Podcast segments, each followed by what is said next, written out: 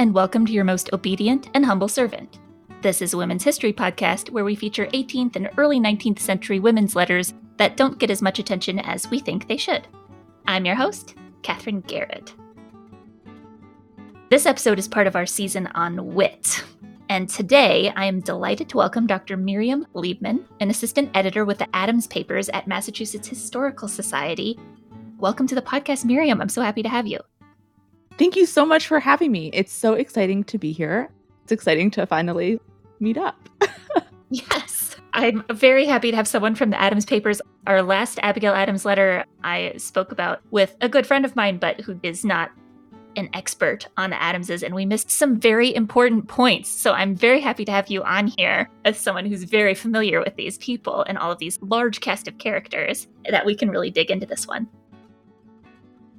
So tell me a little bit about your work with the Adams Papers. What exactly do you do? What volumes have you worked on?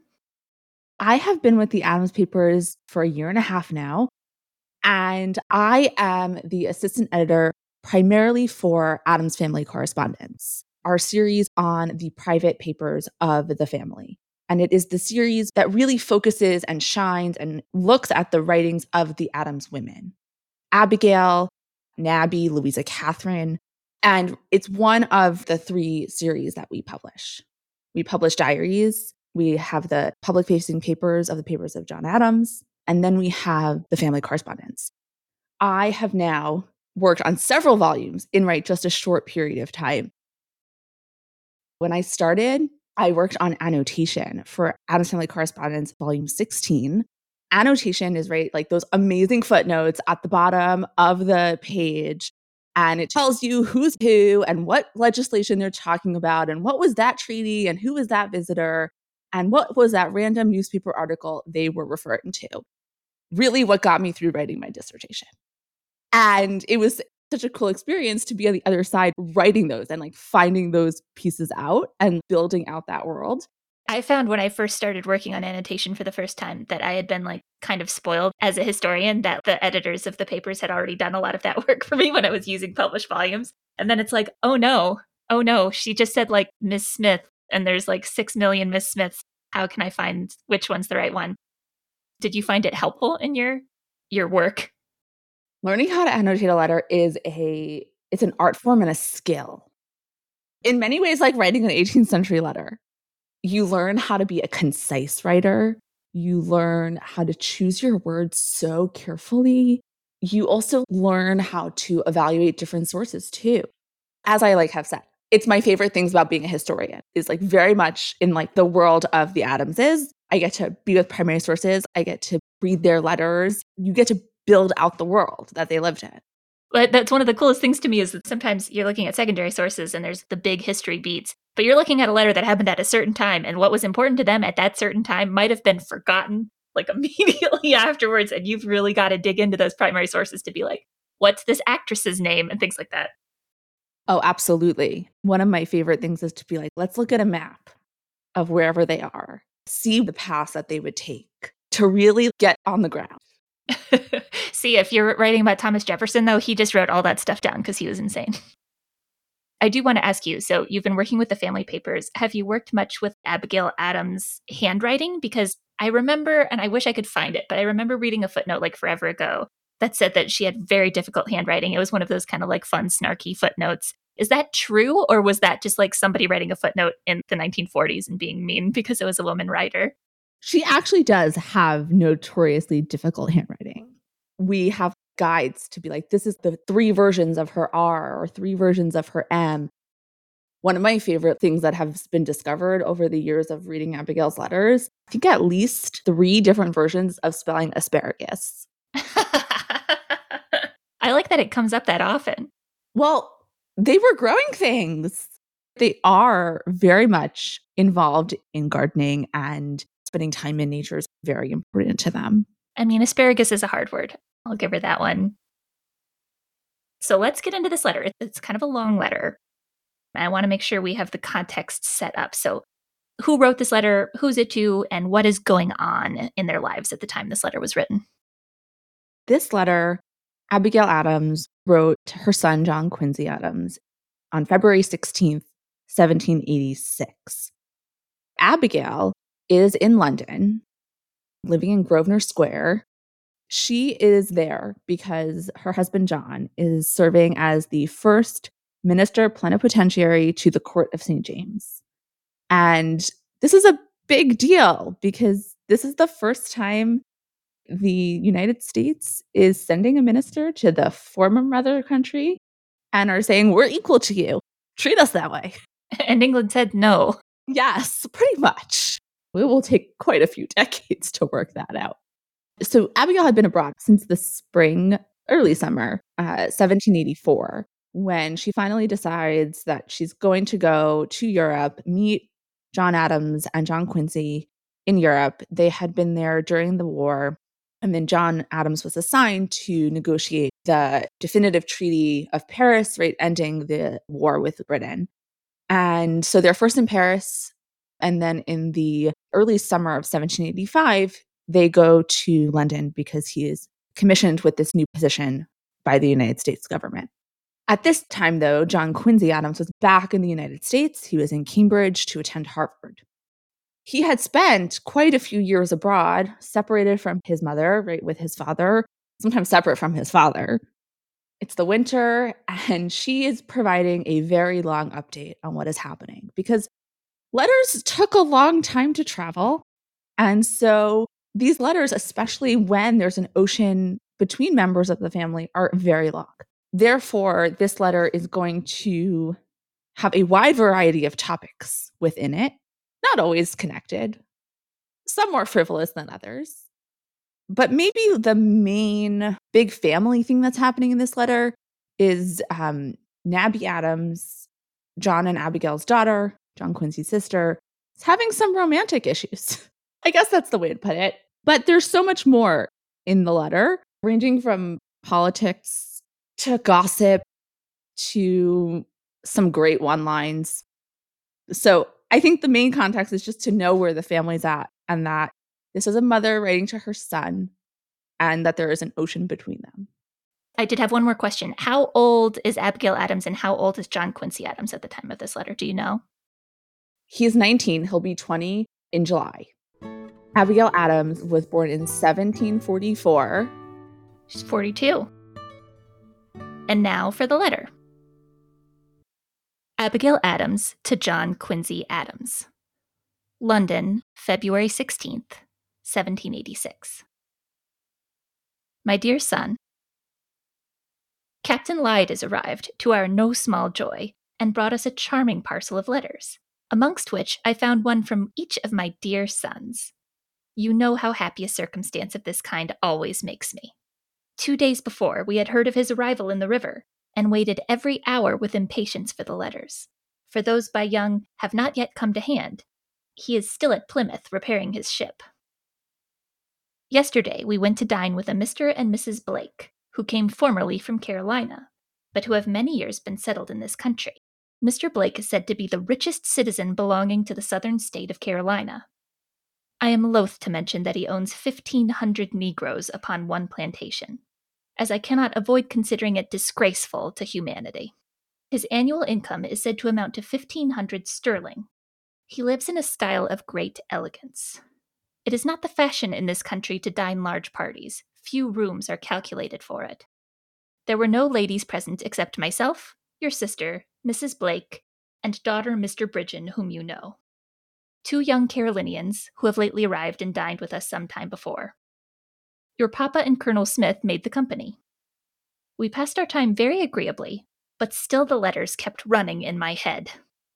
About 9 o'clock we returned home, and John Brisler, who you know is never so happy as when he has any good news for me, opened the carriage door with a smiling countenance, and an "Oh, ma'am, there are 1,000 letters come." This quickened my pace, you may be sure. "Well," says your papa as he was getting out, "now I shall see your eyes glisten. Nobody ever enjoyed a letter more than you." During this discourse, Miss was fled, and had mounted the stairs before I could get into the house. Nor could the colonel keep pace with the nimble-footed Daphne. From that moment until 12:30, we were all employed in reading our letters. Even the watchman cry of 10:30, which upon other nights puts your papa in motion for bed, passed unheeded by.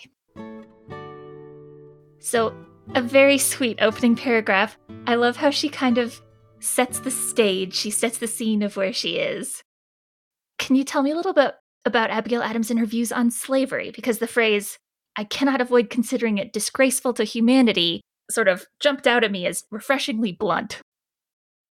Abigail is nothing but blunt.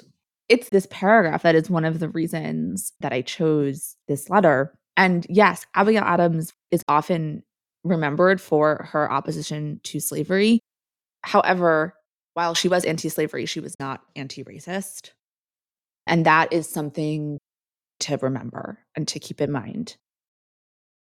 I have a bunch of really interesting quotes to talk about this because it is so important, right? Something to remember is Abigail Adams, her father in his will emancipated Phoebe, their enslaved woman. So Abigail Adams grew up around slavery, right? In a household that enslaved people. And if you don't mind, I'll actually just use a couple of quotes because I think they're really helpful. In September of 1774, she writes to John Adams, quote, I wish most sincerely there was not a slave in the province. It always appeared a most iniquitous scheme to me. Fight ourselves for what we are daily robbing and plundering for those who have as good a right to freedom as we have, end quote. And then Abigail Adams to John Adams on 31 March 1776, which I think a lot of us know because it's also Remember the Ladies. But she also wrote, quote, I have sometimes been ready to think that the passion for liberty cannot be equally strong in the breasts of those who have been accustomed to deprive their fellow creatures of theirs, end quote. In 1794, 2 decades later, a decade after this letter we're talking today, Abigail writes to John Adams on the 23rd of May, 1794, quote, yet having had a full view of Southern politics and Southern elections, I begin to think we are much the purest part of the Union. Much as they hold Britain in disdain and abuse her constitution, they have adopted the most pernicious part in its most corrupted stage. So she talks about this throughout her life, and slavery was abolished in Massachusetts in 1783. So right about 3 years before this letter we're talking about today. And then in 1788, Massachusetts declares the slave trade illegal. This is the decade that Massachusetts has abolished slavery that Abigail, right, is writing this letter. When she's abroad in London, she goes to see a performance of Othello. And so she's writing to her sister in this letter, Elizabeth Smith Shaw, on 4 March 1786. Quote, perhaps it may be early prejudice, but I cannot separate the African color from the man, nor prevent that disgust and horror which filled my mind every time I saw him touch the gentle Desdemona, end quote. So we have to look at her anti-slavery lines and discussion and thoughtfulness, and also not ignore the racism. Absolutely. Because she also has some interesting quotes about Sally Hemings when Sally Hemings arrives in Paris. So it's interesting that her politics on it were good. We've got to end slavery very soon. But her personal feelings, I would say, are racist. But when you read a lot of letters from this time, that's more common than you would expect. It's ubiquitous in a lot of white people's writings. And I should say, these quotes come from letters, and right, the letter we're talking about today are all available online for free on the Adams Papers Digital Edition on the Massachusetts Historical Society website. And it is an amazing resource. It's fabulous. I go there all the time. The other thing that struck out to me from this paragraph, this opening paragraph, is that she actually quotes what people say. Like, oh, ma'am, there are 1,000 letters come. And then she actually quotes John Adams, and she says, oh, now I shall see your eyes glisten. Nobody ever enjoyed a letter more than you. How cute is that? She does love letters, but letters were huge, right? They're your source of gossip. They're your source of information that's not from the newspaper. They're going to fill you in on tons of information. Because if we're just seeing this letter of what she's writing to her son, imagine what she's receiving. And Abigail was a master letter writer. She chose every word very carefully. We have drafts of their letters in the collections. For example, we'll note, right, differences in our annotation between the draft and then what's in the recipient's copy. And she also knew who she was writing to. So she would often play with who she was writing with, maybe lead on some information that she has, doesn't have. She's the letter writer influencer before Instagram. And hey, on topic for wit of like, she's not just writing a stream of consciousness here. Like she is planning and she is writing these letters. Yeah. And I think that is so underrated. She's describing the party. She's like, here are the people there. He's very rich, all of this. And all she's thinking about is where are those letters? Because she knows that the ship is there, that she should be getting them soon. I like that she set the scene. They're sitting there. They're all reading letters. They're excited. So the next paragraph. Let's go. Mr. S. amused himself, or tried to, with reading the newspapers, yet I saw he watched my countenance at every letter. A little before 12, the servant informed him that his carriage was at the door. He rose, and coming to me, placed himself in a pensive attitude, then asked me if I would write by a vessel going this week to New York. I replied, yes, I will to my son. Will you, said he, with an expression which I easily read from his heart, will you remember me to him? I promised him I would. Know then, my dear son, that this gentleman is like to become your brother. I dare say you frequently heard honorable mention of him whilst you was in New York. His character is not only fair and unblemished, but in high reputation wherever he is known.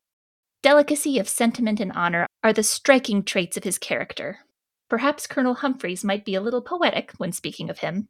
He said, it would take more proofs and arguments to convince him that Colonel S. could be guilty of a dishonorable action than any other man he ever knew in his life. What a contrast, some will say. But comparisons are odious. Let the memory of former attachments, since the recollection of them can only be attended with pain, sleep in oblivion. As they proved not to be founded upon a durable superstructure, they have properly vanished like the baseless fabric of a vision. Nor do I think even a wreck is left behind. You will say, is this not sudden? Rochefoucault says, and Shakespeare makes the same observation, that a heart agitated with the remains of a former passion is most susceptible of a new one. But setting this aside, you know the pensive sedateness which had long hung upon the brow of your sister. Loath, very loath was she to believe, and still more so to confess it, but at last fully convinced from the neglect with which she was treated, and the account of some friend, I know not whom, of the unsteadiness and dissipation of a certain gentleman, that he was unworthy her regard. She wrote him a letter very soon after we arrived here, expressive of her mind, though she did not at the time make it known to her friends. But she afterwards produced a copy of the letter as a full proof that her conduct was the result of proper conviction and mature deliberation. The final dismission and the last letter she ever wrote him was in consequence of my expressing a doubt of his strict honor. It was then, as I think I before related to you, that she disclosed her mind fully upon the subject, and asked advice of your papa, upon which he told her if she had sufficient reason to doubt his honor and veracity, he had rather follow her to the grave than see her united with him. I will not disguise to you that we had not been long removed to his house before I saw that the gentleman who made a part of the family was happier in sitting down and reading to the ladies, in walking, riding, or attending us to the theaters, than of any other company or amusement. Thus we went on for several weeks at a perfect distance. Perhaps it was assurances similar to those made to me, which might draw from her an explanation. This is a matter that I shall not be very likely to learn, but I perceived all at once upon a day a dejection dispelled, a brightness of countenance, and a lightness of heart, and in the evening the gentleman asked permission to attend us to the theater, where we were going with Colonel Humphreys. When we returned, it was late, and Papa was gone to bed. As the gentleman was going, he asked a moment's audience of me, upon which he put into my hand, with much emotion, a bundle of papers and a letter, which he requested me to read, and communicate to your Papa.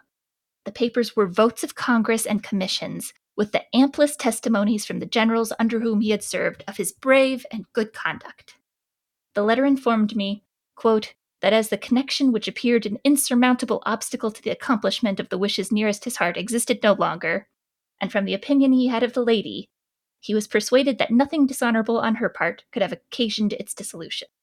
He hoped that Mrs. Adams would not be surprised at his early anxiety to gain the confidence of her daughter, and to lay a proper foundation for a future connection, provided it should meet with the approbation of her parents and friends." Unquote. There were many other matters in the letter which were, mention of his family situation, etc. I, according to request, communicated to your papa the papers and letters, as it appeared to him that this gentleman possessed all those qualifications necessary to make a faithful and agreeable companion. He left it wholly to your sister to determine for herself.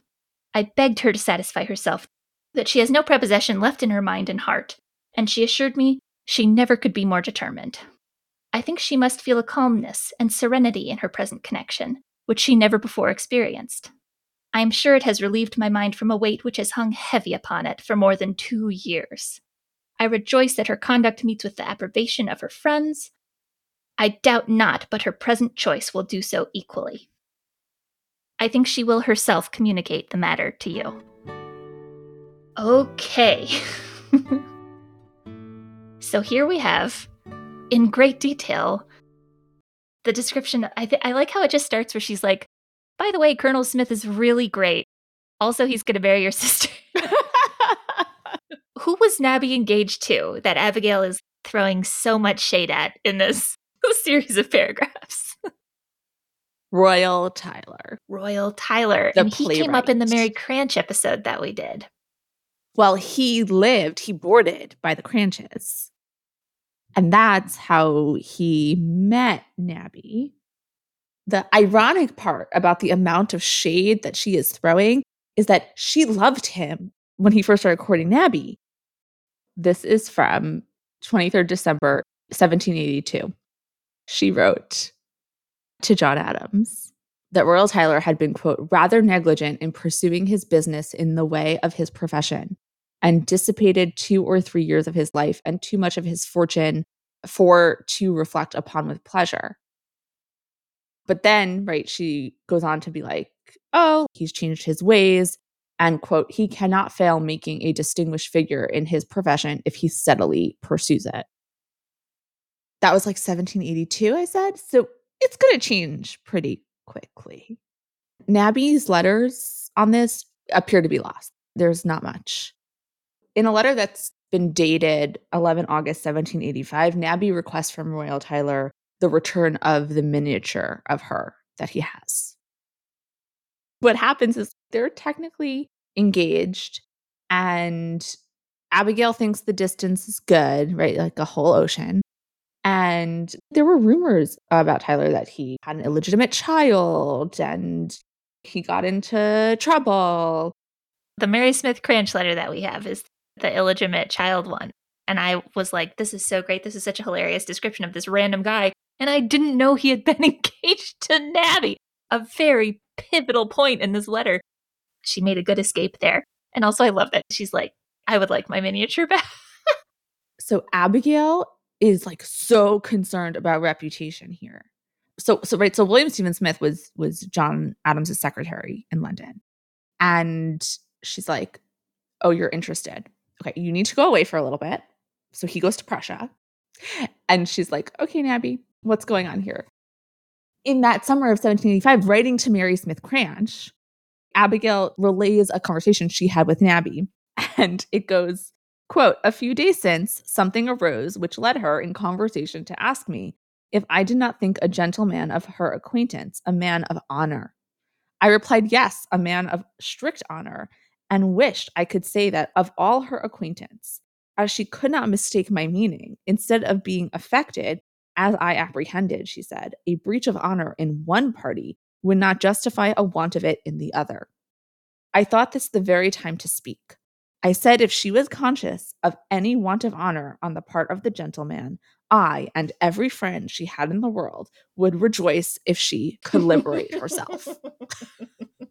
And she does, right? And then William Stephen Smith comes back at the end of 1785 because Abigail didn't want it to look like she started courting with one person while she was still engaged to the other, right? She needed like that alibi timeline, right? Abigail is like pulling the strings here. She's like, oh, this could look bad that she was engaged and then she abandons him for this other guy who's clearly better.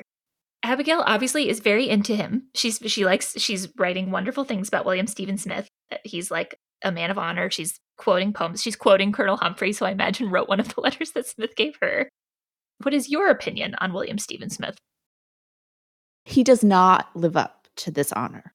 in the current volume of Adams Family Correspondence, volume 16 that we're working on, William Stephen Smith helps fund the Miranda expedition to Venezuela. Yeah, I don't know what that is. Basically, he tries to incite insurrection in another country to overthrow that country's government. So he gets federally indicted and loses his job as the surveyor of the port of New York. His son goes, their eldest son, William Steuben Smith, goes on this expedition.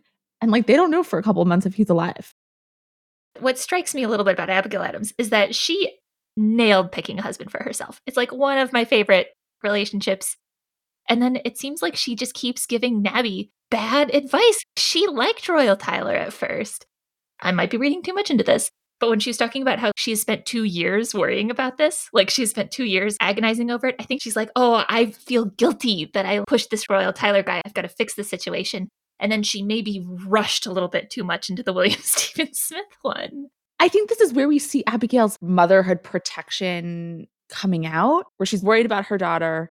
One of my favorite quotes from John Adams about the whole Royal Tyler situation is he writes to Abigail and he says, because he's getting the impression that Royal Tyler is kind of charming Abigail. He wrote, "This is too serious a subject to equivocate about. I don't like this method of courting mothers." And then William Stephen Smith seems to be slightly courting the mom a little bit too. That's, again, very alien to modern romantic sensibilities. Would be to show up to your partner's mom's house and give her a stack of letters from your previous bosses. What an interesting little moment. All right, last little bit. I do not know how to consent that you should give up your diary. It is the kind of letters which I love best of any. Your sister has been very closely writing ever since she received your letters. I am rejoiced to find that you are in no ways disappointed in the reception I promised you from your friends. Your sister Eliza, as you justly term her, is very dear to me, as you well know, and that my own children only are dearer to me than those of my sisters. Never was there a stronger affection than that which binds in a threefold cord your mamma and her dear sisters. Heaven preserve us to each other for many years to come. Your papa has a vast deal of writing to do, and he sometimes groans and says but little comes of it. Yet I do know much essential service results from it, and much more might, were our country wise, as they ought to be. I presume it will not be long before I hear from you at Cambridge. Watch over your brother, gain his confidence, be his friend as well as brother. Reverence yourself, and you will not go astray. Your friends give me most flattering accounts of you, and I give a ready credit to their word. May your honor, your integrity, and virtue always prove your safeguard. I fear Mr. King will think I intrude upon him by requesting him to frank this bulky letter. By Captain Lyde, I shall write to all my friends. Let your aunt know I have received her kind letters. Remember me to all my Haverhill friends, and cross the river present my congratulations. Love to my Tommy, and be assured you are all equally dear to your ever affectionate mother, A.A. There it is. A very long letter. It is a long letter. There's a lot in it. But oh, that is so sweet that she talks about never was there a stronger affection than that which binds your mama and her sisters. As someone who has a lot of sisters, I love that. I know that you wrote your dissertation and your background work is about American women acting in diplomatic positions overseas. So how would you describe Abigail as a diplomat's wife? I give her the title of ambassadress. Because even though she doesn't have the title officially, she's doing it. She is managing a household. She is going to court. She is hosting dinners. She is paying visits. She is receiving visits. She is in the room where treaties are happening. At times, she's going to be the person who is transcribing a letter or endorsing a letter. She's definitely reading her husband's letters.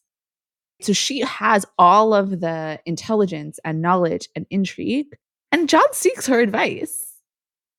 So often the question becomes, okay, so was she good at it? Did she succeed? That's a very old school diplomatic way of thinking about it. I'm actually less interested in whether she was successful or not than the fact that she was a diplomat abroad on behalf of a very new country. She went into this completely like not knowing what she was going to get and like goes with it. It sounds like she's doing great. She's sort of understanding what's happening. And fascinatingly, she's not afraid to say what she has to say. And she's also aware of what she can and cannot say. And that's part of that drafting of letters. And she's aware that there are censors also. She's aware that her letters might be open. She has all of the skills of the diplomat. Whether or not a treaty comes out of it, I think is the less interesting part. And more about what are the skills she's using? Who is she talking to? What does she compliment the American government for? What does she drag the American government for? Who is she friends with in London and Paris? Who are the people that she gravitates towards? And then how does she like take those skills and like teach them to her kids? Yeah, her little advice to JQA, that is also very motherly, where she's just like, everyone says you're great. Of course I believe it. Your honor, integrity, virtue always prove your safeguard. She's setting him up to be a big deal. He's going to Harvard and she's telling him all of this political news, even if she hates talking about politics. And I don't know if she hates it. She has to say she hates it. She has to say she hates it. That's part of it. When she has a line like "Be Gone Politics," she's doing a writing technique, playing with her reader. She's playing with a potential censor. She's playing with a potential unanticipated reader, where she's saying like, no, like I'm not interested, but here's like some really good stuff. Okay, bye. And this is actually something that a lot of 18th century women who serve as these unofficial diplomats is like, this is what they do. They play with their reader, they play with their letter, they juxtapose fashion and politics and family as a way of covering what they're doing. That's fascinating. So to just sort of sum up, what do you think is the most significant thing about this letter? What do you want our listeners to sort of take away from this letter? The first is that the Adams Papers has something for everybody. In this letter, you have gossip, you have a future Netflix show, you have royal intrigue, you have family politics, you have literature, right? There's Shakespeare, there's lots of quotes. You have fashion, you have ideas of masculinity, femininity, you have sibling relationships, you have parent-child relationships. And I think you can be interested in a wider range of topics, and you will find something in the Adams Papers for you. The second is Abigail Adams had a ton going on. Like, her world was big. And not just John Adams, his wife. She's not just the mom to John Quincy and Nabby and Charles Thomas. She has a wide array of interests. She is incredibly articulate. And I think this is a letter that doesn't have maybe some of the big plot lines and storylines that we typically gravitate towards in the late 18th century and the 1780s, which is like such a fascinating decade and such a like important pivotal decade. And this like gives you a window into like what that was. As you say at the opening to this podcast, right? It's like this is like to tell the stories that like don't always make the history books. I think there's a ton in this letter that doesn't make the history books. It's a letter that is significant. It's a letter that we learn a ton from, about the family, about politics, about international affairs, about gender. And it doesn't have a lot of big names. This is exactly how I feel about these letters. So I love having you on here. I love your passion for this. That is fabulous. Thank you so much for agreeing to be on the podcast. This was such a great conversation. Thank you so much for having me. To my listeners, we've got a lot of quotes. I will do my best to try to put together places where you can find these quotes, but they are all available online with the fabulous Adams Family Papers and Adams Papers from the Massachusetts Historical Society website. Yeah, the Adams Papers Digital Edition. Adams Papers Digital Edition. So we will link to that. We will try to point you the places you need to go to read this letter. And I am, as ever, your most obedient and humble servant. Your Most Obedient and Humble Servant is a production of R2 Studios at the Roy Rosenzweig Center for History and New Media at George Mason University. I'm Catherine Garrett, the creator and host of this podcast. Jeanette Patrick and Jim Ambusky are the executive producers. If you enjoyed this episode, be sure to listen to past episodes and check out more great podcasts from R2 Studios. We tell unexpected stories based on the latest research to connect listeners with the past. So head to r2studios.org to start listening.